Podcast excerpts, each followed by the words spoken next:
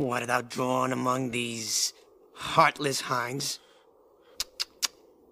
Turn thee, Benvolio, and look upon thy death. I do but keep the peace. Put up thy sword. Or manage to depart these men with me. Peace? Peace? I hate the word. As I hate hell, all Montagues. And thee. Bang, bang! Bang, bang! Hey everybody, this is Opposed Rolls. I am Raul. On the line, I've got Bill, Bill Harzia, and we are very, very happy to be joined by Dan True, uh, one of the authors for many Mythras supplements. Um, you probably know him best from Breaking the Habit and Take Cover, the uh, two combat supplements. And we are here to talk about a variety of things, uh, including his upcoming works. I don't think we can uh, get this started without knowing a little bit more about him. So, Dan, tell us a little bit about yourself. Um, you're Danish, as I remember correctly. Yes. Hi there. Um, yeah, I'm Danish. I'm um, I'm 31 years old. I've uh, been playing uh, role-playing games for a bit more than a decade, I think. Uh, doing LARP for two decades, or at least the first decade. I haven't really done much the last decade in that department. Beside that, I also do historical um, recreation, like doing reenactment, and uh, I teach medieval fencing and medieval fighting in armor, which I try to bring into the aspects of what I do in, in Mythras and what I do in my own gaming groups. Is that kind of why you why you decided to do Mythras? Is that it, it supported your what you saw in your your recreation efforts? Yes, to, to some to some degree, yes. There are a lot of things in real combat that Mythras doesn't simulate. Real combat, you know, the stage combat and, and, and tournament combat I fought. But it, there's a lot of things it doesn't simulate, but it does a much better job than a lot of other systems. And it simulates the important bits. I think we have a point to go into detail on that later, but there are also some simulation points that you don't want, even though there might be like physically more correct. But uh, so so yeah, I think I think Mythras hits a great note when it comes to uh, to recreating what I know from my uh, my historical combat uh, scene, but and still be a usable system. You don't have to uh, like look up uh, five different tables to Right. uh, to make an attack. So yes, and I also try to bring it into the non-combat elements. My my games are usually, while they are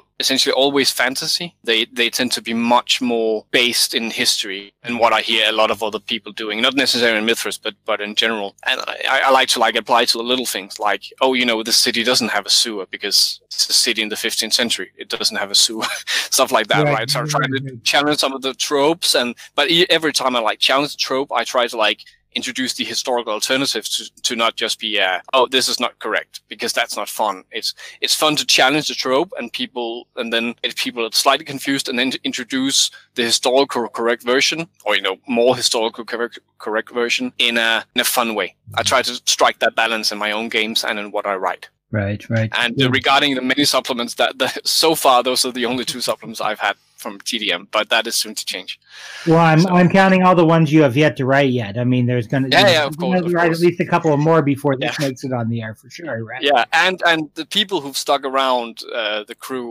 a long time, like back in the um, Mongoose RuneQuest two days, Mm. might remember my Eberron conversion, which was some of the first things I did in like in this um, this environment, because I had just I converted from D and D 3.5 edition to Mongoose RuneQuest 2, and about the same time I discovered Eberron and fell in love with that world. But then I had just abandoned the system, uh, and the system had it almost just been abandoned as well because it like fourth edition D and D came. So I wanted to play in that world, but with this new wonderful system that I found. Uh, and then I wrote like a hundred plus, I think 120 page document on how to do Eberron in in Mongoose uh, RuneQuest. So. Uh, that was the first like big thing I did. That's a pretty serious start for your first big thing. Yeah. there. Yeah, yeah, yeah. It, it was, and it took it took some time, but it was one of the best campaigns I've run. It was really, really good. And um, the campaign, necessarily my, when I, I visited, I visited it again, thinking about converting it to classic fantasy, but then realizing essentially everything has to be rewritten because I'm a decade older. So uh, you know how how it is looking at your old work. Oh yeah. Um, so yes, but some people might remember that, and that was great fun. Of course, now it's a different system. This is going to be a special two-parter of uh, opposed rolls. Um, for the first part, we are going to focus mainly on combat and Dan's experience with that and what he does. And then the second part, we're going to focus on his upcoming works. We've got a set of, of concerns or questions or areas of Mythras. I mean, combat, I suppose the first thing that you should say is, or that we could say, is that combat in Mythras is a big feature of the game.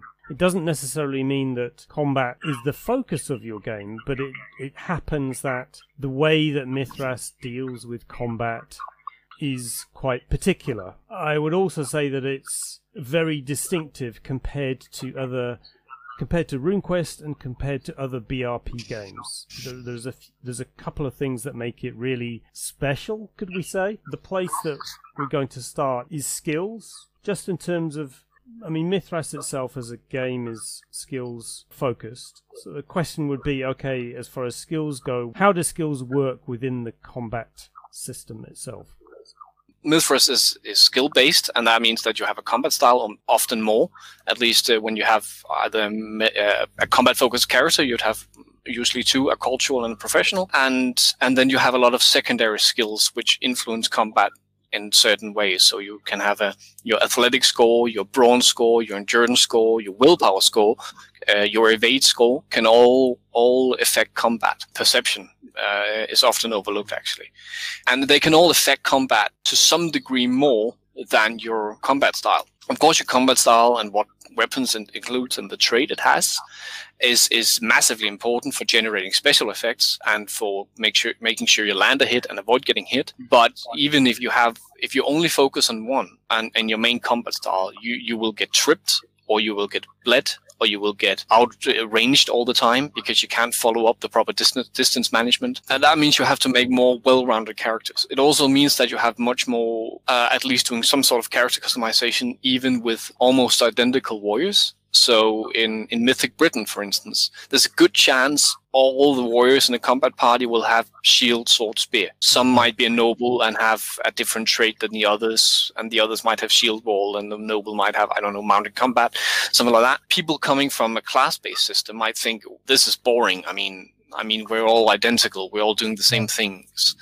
And, but that does not have to be true. First of all, you can have someone with, you know, a spear, shield, and that, say a hatchet, and someone with a spear, shield, and a sword, and on the same combat style, but acting differently because one has the chance of of, uh, of throwing the hatchet, and the other has the chance of impaling with the sword.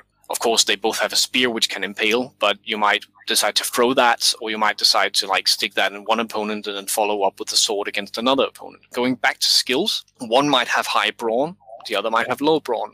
One might have high evade, the other might have low evade. One might have high perception, as I said, that's often overlooked. Another might have low perception. One might have low strategy and tactics. One might not. Mm. All these things can have an incredibly big impact on how they function in a in a in a combat. Going back to shield and uh, spear, someone with a low evade in that case will have a tendency to have opponents closing on them and not being able to decide what distance they work on because the opponent can decide uh, if the, if the opponent has high evade, right? Or they'll be using their combat style to keep that person on the outside, right? They'll take a stab at that person as they're coming in rather than try and maintain the distance with them and it puts them in a, a more precarious position, right? Yeah, if they don't hit and stop them, then they're they're going to be in a very bad spot. Precisely, and and whether that is, I some people might you know prefer it. If, if if that person then has a very high endurance and very high brawn, then they might simply want to like get that free stab with the spear and then drop the spear and draw their sword or the hatchet and get to work on close range, shield right. dashing and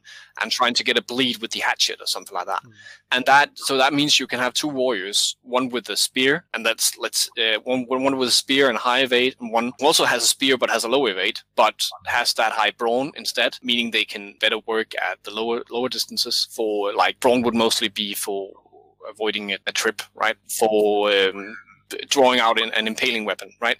They might, you know, in some differences, one might be better than the other. It just it means you can have two warriors who on paper look very similar but are differentiated by their secondary skills. I think one thing about that is that you can have those two warriors and, and trying to say that they're balanced against one another is sort of a, a fool's errand because they're yeah. they're not going they're not going to always be in the same situation. I mean the, the the rest of the environment around them or the number of things that they're fighting go a long ways towards which one of those is going to be better. I mean that that guy who's got the high, the high brawn, he will be very good up close because he can get into a grapple if he needs to, or he can pull yes. out that impaling weapon. Whereas the guy with the high evade, he will be very good against people with high numbers because he can outmaneuver. Right? He can yeah. he may be able to avoid a lot more combat than the other guy can. Definitely, and as I said, I mean things like lore, strategy, and tactics and perception can become very GM dependent because if your GM GM is, uh, let's say, new to the game or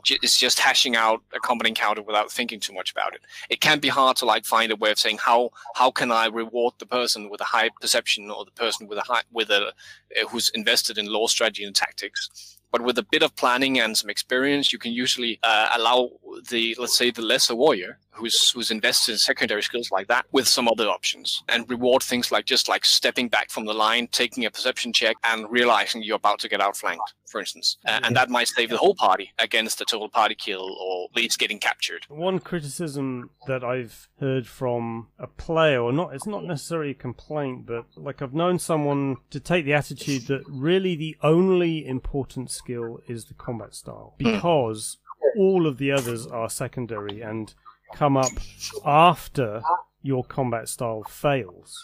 So that the- well, that is definitely true.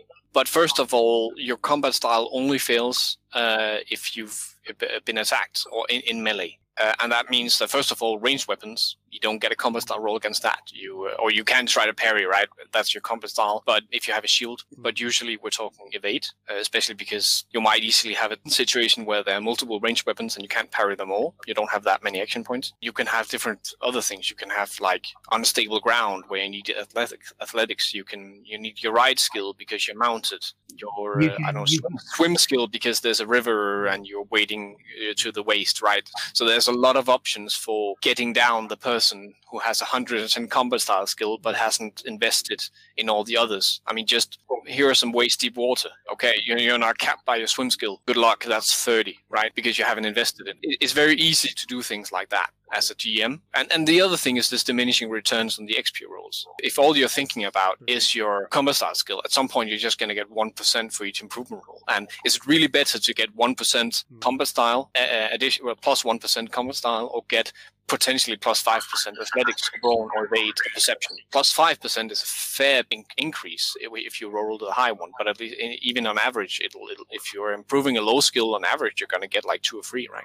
If you're going to focus on combat style, it, it probably means that you have a very limited view of what the environment is around you right? Like you mentioned the waist the waist deep water, but it it doesn't even have to go go to that. It means like so you walk into town. Well, the town doesn't want you to carry around weapons because they want yeah. to maintain power, right? They you you the the soldiers are like, "No, I'm sorry, you can't come in here with your pole arm or your longsword. You are and you can't come in with your shield or your armor. You have to be in a much different position. And guess what? We have authority for that stuff. And there's four of us and there's one of you. Yes, you have 110 with your dagger. I'm sorry, but there's four of us, and we're going to make sure that you don't get a chance. Uh, yeah, and you know, in cities, you can always say like crossbows exist, so um, they're they're quite nasty in an urban environment. Uh, my players have uh, experienced themselves. Mm-hmm. So, um, and again, you also you only have a, certain amount of action points. If you, you might have 120, 150, but if you can't coordinate because uh, you're thinking that you just you're like this hero with a lot of combat style, then as soon as you get outnumbered two to one or three to one, you're gonna fail at some point, and then someone chooses disarm, and you're suddenly on your basic unarmed skill again, right? one of the questions that often comes up is what are combat styles and what you know uh, what would be suitable what would make sense and we have answers we have quite easy answers for that but it's one of the things that Mythras does that's maybe unfamiliar because it used to be that yeah. you know weapon skills were not only broken down per weapon but attack and parry for each weapon were different skills. Yeah, I, I think I think combat styles is, is a really really kind of interesting discussion. I mean, he you know Dan Dan kind of led led in with that a little bit, where you have the the guy who's got you know everybody's got spear and shield, and one's got a hatchet versus one's got a longsword, and how that can really distinguish the character quite a bit. I mean, one one leads with a Yeah, hatchet. definitely can. Well, you know, one leads with the hatchet, Yeah. tongue, and they both have spears that they can throw, but maybe they are only carrying around one spear. Um, so the guy who with the with the sword, he can survive the the guy who can survive having his spear disarmed or or cut in half because it's not a particularly strong weapon. But the hatchet thrower may be able to drop that person before that even becomes an issue. Hatchets are a pretty good thrown weapon. Yeah, and and so so they're they can be used to both like at the same point differentiate characters because they have different combat styles. But on the other hand, a GM can also use it to like focus a group that are of the same cultures. If you want to play a game which is maybe in a Mythic Earth supplement or your your own Mythic Earth, let's say you're playing 17th century France uh, in the Mythic version. You don't want this classic D&D murder hobo where everyone is this ragtag uh, everyone. You can have that a bit, right? If you want a grounded game where they're grounded in their culture and it feels more real, then they should all have some combination of of the same few weapons which are used in France at this point. Sure, you might have one in the group who's a complete loony who goes around swinging two flails, but that's about it, right? And that person would still know rapier and musket when they're not on the loony day, right? I- imagine if the the three musketeers, if they, I mean, one used a glaive and one used two rapiers and one used, I don't know, throwing daggers. It would be a quite different story. No, you Um, wouldn't call them you wouldn't call them the three musketeers, right? I mean they for, wouldn't be for, for one, right? but but Yeah. but still, it would be a quite different story because they're not this band of people from the same culture using the same weapons that they've all grown up with. They're not now just a ragtag band of mur- murderers. Um, it's something it's, it's something that really binds them together Yeah. uh, as a group it's a it's a you know it's it's a tool for your story to give them Yeah. common purpose it's it's it's a thing that can replace the well you're a ra- ragtag band of adventurers that all met in a tavern one night which never feels quite all that satisfying to be honest to pick that example is one of the things that binds the whole world together because everyone they meet, all their antagonists, also use the same weapons and fight in that same style. Yeah. Whole idea of at least until they go to a, un, and at least until they go to a different culture, and, it, Right. and but that will then became oh shit, they're using long spears here, right? This Yeah. is this is something different, and you're gonna have that culture clash on the most fundamental level in your combat because your opponents are using uh, long spears and pistols, and, and and you're using rapiers and main gauches, right? Because you've I don't know visited northern Africa or something like that. that suddenly becomes a tool for the GM to, or, or for those people who aren't quite as combat focused or have a different set of secondary skills where they can look at and say, hey, you know, those guys don't look like the rest of us. Oh, yeah, they're from North Africa and they, this is the language Yeah. they speak.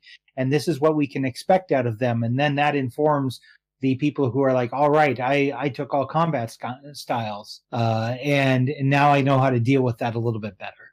and it does certainly also also have a certain certain element of I won't say game balancing, but game focusing element because when you have weapon tables, people have a tendency to think like this is all that there's available. But I mean, why ever use a short sword, at least in a straight up combat, if there are halberds available? yeah, because this yeah. is a game setting mythic Rome. Halberds have not been invented yet. Um, so there's a different. That's why we give our soldiers short spear, short swords, and, and javelins instead of halberds because they're a thousand years into the future.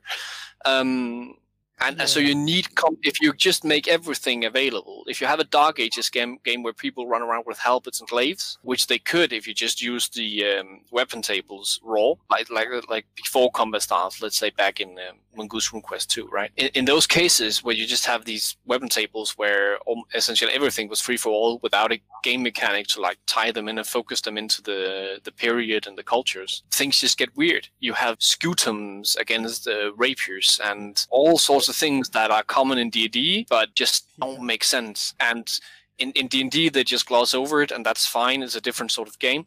But when you try to make a game set with, with deep roots into the culture, it just it becomes weird. We had a short discussion just before we started about what I call the 10,000 year weapon table. Because when you look in the book, it, it, you could say, well, that represents weapons from a 10,000 year history, potentially. You've got the time periods there with it, you know, ancient, medieval, Renaissance, whatever. But it is something that people pick up on. It's like, well, why would you use this when you can use this? Because it's, you know, on the on the weapon table, or you know, why don't they use this? And they, well, it's common that people do exactly what you're talking about, which is to ignore the setting and to say, well, why Yeah. why would I use that when I can use this? You know, why why wouldn't I be using a great sword in, in Mesopotamia? I'll often see the the uh, the opposite one of that, where somebody will pick pick a clearly suboptimal weapon for the scenario, and then be upset that it doesn't work as well as that other thing. Right? Rapier is the classic choice for this uh, because everybody wants to play, you know, some high evade combat style sort of character, and they want to use a rapier. And I'm like, oh, you know, rapier is a perfectly fine weapon, but it's not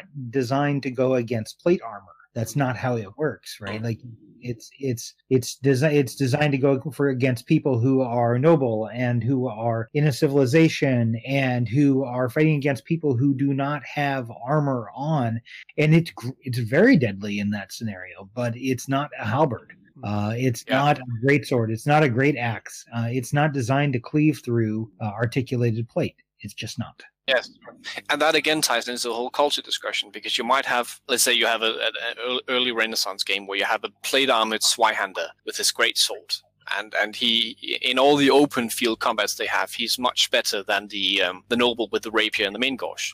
Right. Uh, but then they enter a city, and his great sword is confiscated and put under lock and hold until he leaves by the guard. And they then they go to a, a party in the palace, and uh, the Zweihander has this eating utensil removed, but the noble can just waltz in with his sword and ra- with his rapier and main because he's trained in that style, and that style is appropriate for the environment they're going into, and everyone expects a nobleman to have his sword at his side to defend his honor. So in that situation, the Zweihander, who can who can chop up people in lots of armor on the battlefield and break uh, shield walls and, and pike walls, is certainly completely useless because it's it's, it's removed from his ordinary uh, workspace. Right. This is a combat style that's based on your standing in society. The fact that you have high noble duelist or whatever means that you can walk anywhere with your sword. You can walk into a church with your sword or something like that, if Right. that would be appropriate for your setting. I think that is something that gets that gets missed in a lot of games is the culture and and the the rules of that culture and how they apply to combat.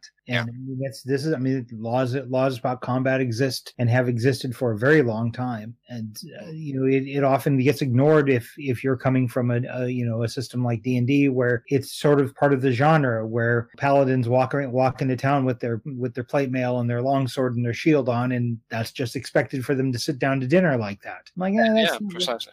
And that's not really how that works. it's funny that you, you don't need usually you don't need that much convincing to tell people that this is actually how this game works because all you can do is like say okay if if I a male in fighting age try to enter a modern bar or discotheque with a walking stick like a cane the bouncer might not let me in because that's a weapon in my hands but if I was 70 years old no problem that's a walking stick it, it- it's just that small example shows essentially what all this is about right I think it goes a long ways towards making your game a lot more vivid, a lot more real, a lot make that story a lot more dramatic. The challenge is is there in a in a very different sense than just a straight up you know hit points and how how quickly you can put somebody down. So yeah, let's let's talk about special effects uh, because they're there's something that's fairly unique to Mythras. I, I at least in the way they're done. Of course, I mean trip or initiating a brawl or disarming someone is in is in almost every system, but Mythras just does it much more elegantly and much more both realistically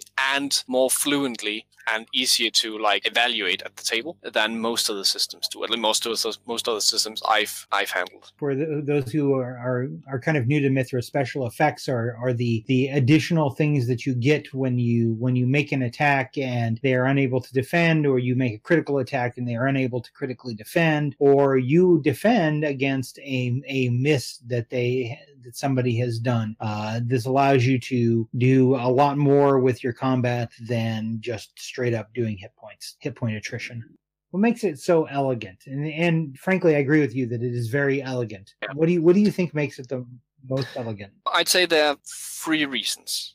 Um, one is that you pick the special effects when you get it and not when you need to make a choice. That's the first part.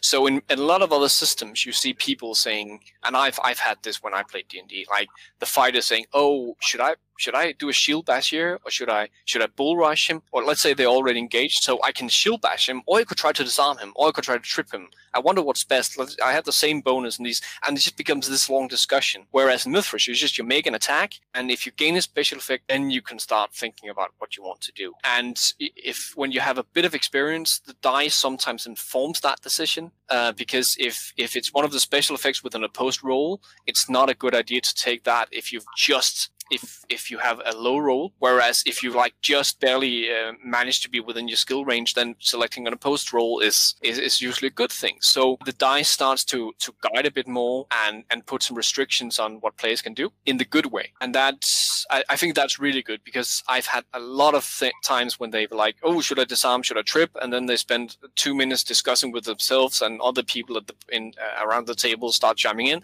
and then they roll the die and they roll a two, and it doesn't matter. Uh, you just wasted two and a half minutes, right? The second point, because the way you generate it, I'm going to slot in action cycles and, and parry and attack uh, here and say that the whole thing with the differentiating and success generating special effects means that you it's also interesting being attacked. Yeah. and it's actually funny that very very few very few other games have this because it's not broadly necessarily done but it's a rule when you design computer games not a rule but but a general guideline that everything that shuts you down completely without any chance of acting is not fun. If say you have a multiplayer game if the other person could just dominate you and lock down all the options, that's not fun. Even when you're on the receiving end of something, you should have options. Yeah, I've seen, um, I've seen that in role playing games too at the table. Like I there there are some games where where stun will become a thing and nobody likes to be stunned uh, because yeah. because it shuts down fun right like you don't get to do anything at that point and and like well i'm just going to yeah. sit here and and you can you can hear it in their voices that they're frustrated by that so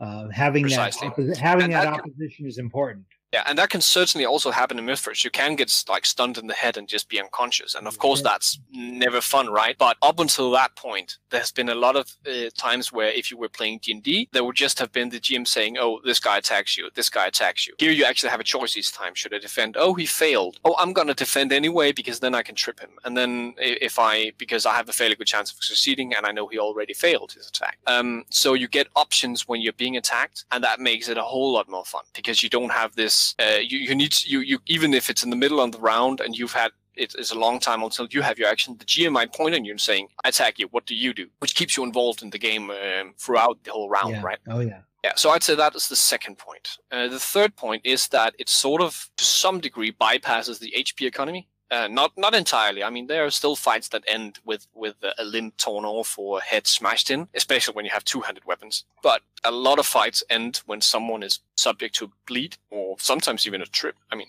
imagine if someone trips you in a real fight and you're not that invested in it because it's might be a childhood rival, but he's not a necessarily a bad guy. He's not evil or anything. He trips you. And so surrender. So you can have a lot of these things where you. It actually said really well in in Game of Thrones, where I think it's Bronn at some point that says, uh, "If I nick this artery here, there's no one around to unnick it. Then uh, it's going to be a short fight for you, or something like to that effect, right?" Yeah. And you can do that in Mythras. You can have I'm fighting two bad guys, just one bleed effect on one, and then I can focus on the other one. And you sure you could say game mechanically, well, the other guy, it, it maybe seven rounds before he goes down. Yeah, but think about the psychology. When he notices, and he might not notice, you might allow him a perception roll to check that he's bleeding or something like that, or you might just allow him to know. But when he notices that he's bleeding and he realizes there's no one around to fix that, is he going to panic? Is he going to run away? Is he going to stop fighting and trying to bandage it up or lift his leg into the air, whatever? So if you just apply some sort of common sense psychology, then suddenly the combat becomes a lot more interesting because you can do the bleed or you can do the impale. Again, imagine you're fighting someone and you get impaled in the stomach. What are you going to do? Are you necessarily going to continue until you're on zero, zero hit points? Not necessarily. You might retreat to the back line and try to get that thing out of your stomach. So a lot of more, a lot of more interesting things can happen, and often fights can end quicker than if you had to to remove a whole lot of hit points. I think that actually ends up speeding up the combat quite a lot. It does. One of the first games that I played in Mythras, I don't know, I forget how long it was ago at this point. My character scored a critical effect and and I chose to trip, force fail, and then compel surrender on this guy because and it, this was this was in the first action of combat, and it's done right. Like it's done at that Yeah. point. There's no there's no move that I mean I put him into a bad position. He could not get out of it, and he's got to he's got to beat a crit on on his compel surrender. You know, I've held I've held a you know I think it was a sword or something into his throat, and I said surrender, and he does. It doesn't get much quicker than that. Oh, precisely. And you, you don't have these where you have to remove 200 hit points off of uh, a level 15 fighter because that's boring a lot of the time. Uh, at least it was when I played D&D. We just have these slots where you do 1d8 plus 5 hit point damage and it just takes so long. And every round feels the same. Here, you, because of special effects, you're going to remember, oh, you don't necessarily remember, oh, that was when I rolled a 20 and I then did a lot of, uh, made a crit and did a lot of damage. You're going to remember, then I nicked that artery in his leg and that took the fight out of him. You recounting as a player, your battles in Mythras is going to sound a lot more like a soldier recounting his actual fights than someone recounting a computer game because they remember they're going to remember the special effects and they're going to remember the narrative that brought into the fight It really does paint the picture a lot better, I think. You really sets it sets that scene forward. I mean, when you're talking about it there, but then when it comes around later, I mean, I still remember a lot of fights that we've had from Mythras games, and I can't remember half of my D and D fights anymore. It's just they're just numbers, right? Yeah. Like, it just doesn't matter. So Yeah, precisely. And they become samey because they put up this, or at least I think, of course, you can have them not be samey if you do a lot of good encounter uh, design, right? But Mhm. it tend to end up being samey because yeah, they put so many rules and abstractions in place that you suddenly have a hard time like breaking out of that room. And this is not going to be about harping on D&D. It, a lot of people played, great game, yeah, uh, yeah. whatever Oh you yeah. float your boat.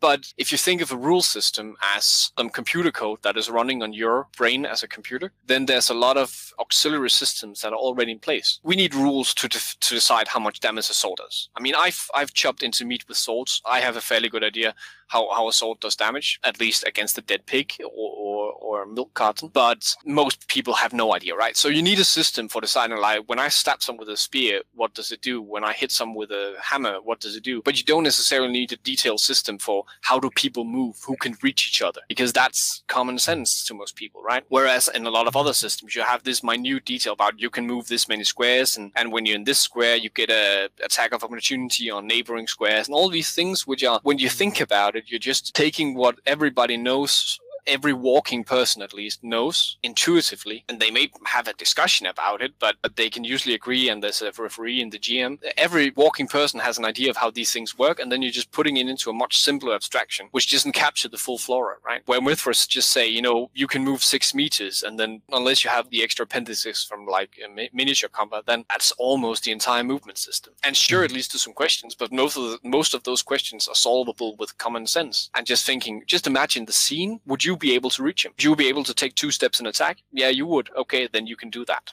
Yeah, yeah. uh, you don't necessarily need a detailed system for that because the more systems you introduce like that, the more like a computer game or board game it becomes, which might be suitable for some people. That's fine, but I think that limits the narrative of the fight. Yeah, no, that's a great answer. I think what you've articulated there is where the complexity is in Mythras, because it's often labeled as this, oh, it's a very complex game. And uh, yes, it's more complex than some, but one of the important things about it, I think, is what it does is it changes where that complexity is in the system. It's not necessarily more Yeah. complex. It's only complex where you need that complexity because you don't know how magic works. Yeah. You don't know how swords work. You don't know how flying apes jumping out of 20 story buildings and throwing stones on you work. So you need rules to evaluate that. Right. But you know how people move. You know how roughly they can reach. You know, have an idea about how long a spear is. Yeah, I mean, and because there are a lot of other things that neither D&D and Mythras does. I mean, there's no system that specifies when you drop an item, it lands on the floor because you know that. So, so why go Right, the extra right, mile of starting to, to to tell other things? Because we're building on this common sense that we all already have from the physical world. It doesn't say in D and D or in any other system. This game takes place in the 3D world where time move moves in the forward direction. It's sort of Actually- given. so I'm dispute that because I think there, I think Toon actually specifies that it takes place in the 2D world. oh, okay, yeah, th- sure, sure. But but then yeah, okay, and and and and there's the tales of the floating vagabond where the physics uh, are, are acting weird and out to lunch, right? So so of course there are like uh, Actually, there is there is exceptions a- to this rule. Yeah, but- there is a. Oh, I suppose that's 2D as well. There is a Flatland going, Flatland RPG. oh, wonderful, wonderful. which works in two dimensions. I was going to ask uh, this. Th- so on special effects, I think everyone that comes across them recognizes that they're interesting and creative. I mean, do you have any wisdom about the the analysis paralysis problem? People that are new to the system can get stuck when they're asked to choose an effect. I've seen this called out as a problem with a couple of long long term reviews. You know, looking at the system. What's your? Yeah, so so um, it of course depends on whether the game master is um, has familiarized himself with the special effects or not.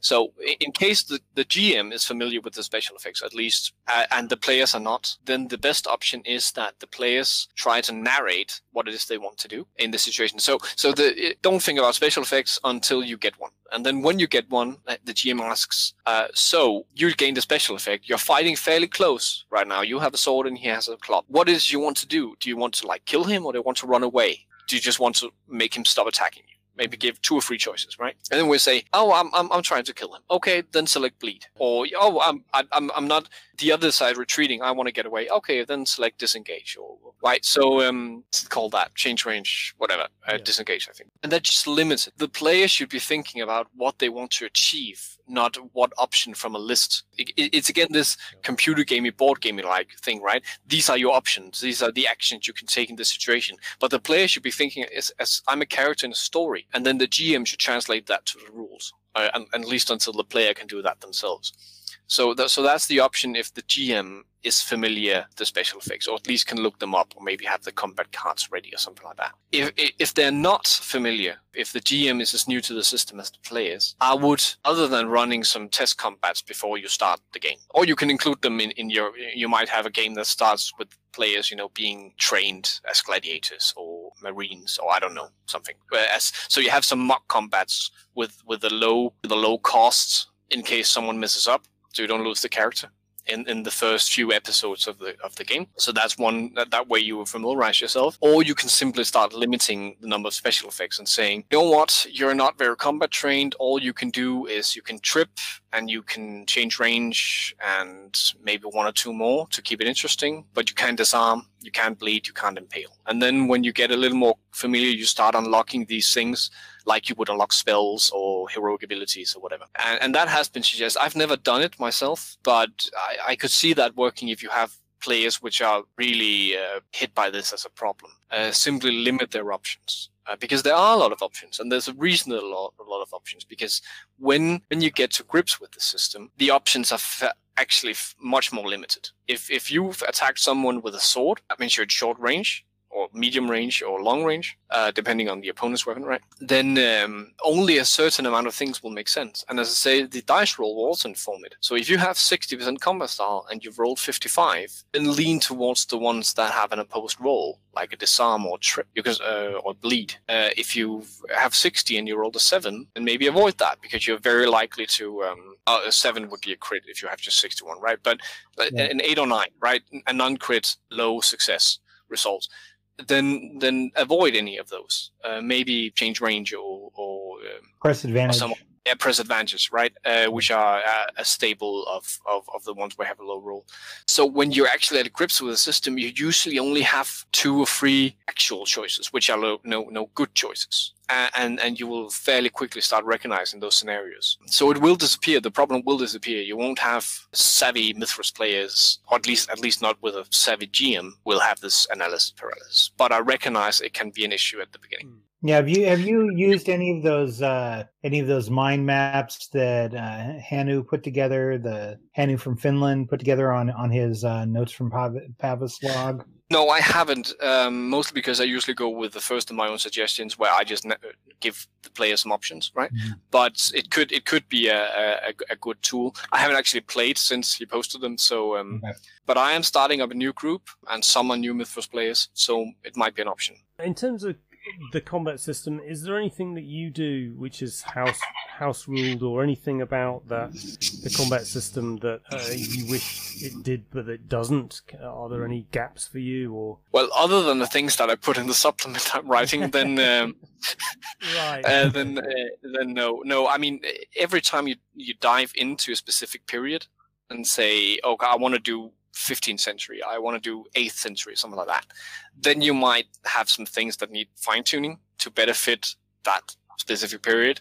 Yeah. Uh, if if you, if you're going to any sort of historical accuracy, you may not uh, decide to do that, and that is completely fine. But every time that you sit down and start world building about how this game is going to be, of course there can be things that you need to change, missing traits, missing uh, combat style, um, uh, weapon traits or combat style traits. Uh, of course, you need to make new weapons and stuff like that. Uh, for like real house rules, where we're manipulating the the fundamental rules, I don't think I have any. I think I think the only two that I used to have are actually I think in raw, which I only later realized, and those were that if you got a critical, uh, you could choose. You got two special effects, and you had from a critical. Only one of those could be a critical special effect. But then I saw Loz saying the same in an answer on the forum, and I was like, oh, cool, because I I, I thought it was silly. You can select both maximize damage and bypass armor, for instance, on the same roll. Or not silly, but just incredibly powerful and, and a no-brainer, right? Because the, limiting it to one critical means that you have at least some. You need to make a choice between those two. Uh, but then, I, as I said, found out that that's probably the way roll should be uh, interpreted. The other was that you could, other than a re-roll uh, on a luck point, you could change the numbers around. But I think that's also in the most current Mythras book, right? It is. It is. and It, Yeah, I think it was either either imperative or the third printing, but that is in there. and that that's been a house rule I've had since again Mongoose RuneQuest two, uh, and then I suddenly found it in the book and was like, oh, okay, cool. So I don't I don't think I have anything else. The only thing I would probably want the system. I think the level of simulation on the system is is good. Sometimes I wish that it did a bit more simulation, but then I usually when I try to tank, uh, tamper with it myself, I find out there's a reason it doesn't. So so for instance, one could be like hit locations. Uh, we almost in in in historical martial arts, we very rarely with one-handed weapons hit each other's legs. They just if you hit the opponent's leg, you just wide open in the head. Yeah, yeah. So, so um, in other, but but in other situations, if we look at uh, medieval dead from like the Battle of Wisby, a lot of hits on the legs, probably because they didn't have as much armor on the legs as they did on the upper body, and they had you know more on one side because one was covered by a shield, and some of these things will have tendency to like roll up into combat in, into from like passive blocking will protect one side better than the other maybe. But I think if if you wanted to add more simulation, that would be the area to go but then why? Is it more fun to play? Um, I don't. I don't think so. Uh, is it is it is it slower to to evaluate at the table? Definitely. Uh, I've, I've I've tried to work some systems and and it usually usually end up with big tables or multiple dice rolls and stuff. So so I completely understand why they chose to just say 1d20. You could do it even faster by going the, the, the Warhammer route, where you use the actual hit roll to decide. But then um, the special effect choice becomes messed up because there's no need. You, you already know where you're going to hit, which means sometimes you don't need to choose location to hit there. Yep. But it doesn't mess up the system. But so you could you could do it, but but still it removes some interesting choices, right? Hmm. Another thing I would like it maybe to tackle would be psychology because hmm. That's one of the things that is left over up to common sense, as we discussed before. And There are things mentioned in the uh, the GMing advice and creatures chapter about how creatures and, and, and some people will act. But I would I, I- could see a system in place for, and I'm not talk, talking like uh, sanity points, like the thing in the companion uh, with tenacity and where you get things. I'm more thinking like if you're in a combat, if you take someone's leg out, what is their chance that they're gonna continue fighting from the ground, for instance? right. Yeah.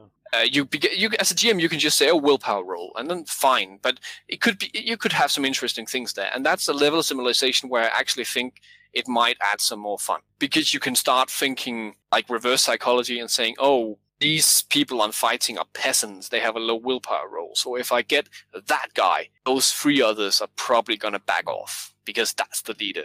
So more, Um, sort of a morale sort of situation. Yeah, both personal personal morale. Are you going to co- continue fighting when your shield arm has been blown out, and and group morale, right? On Yeah. an on a lower level than what the uh, battle rules do from shields and shield walls.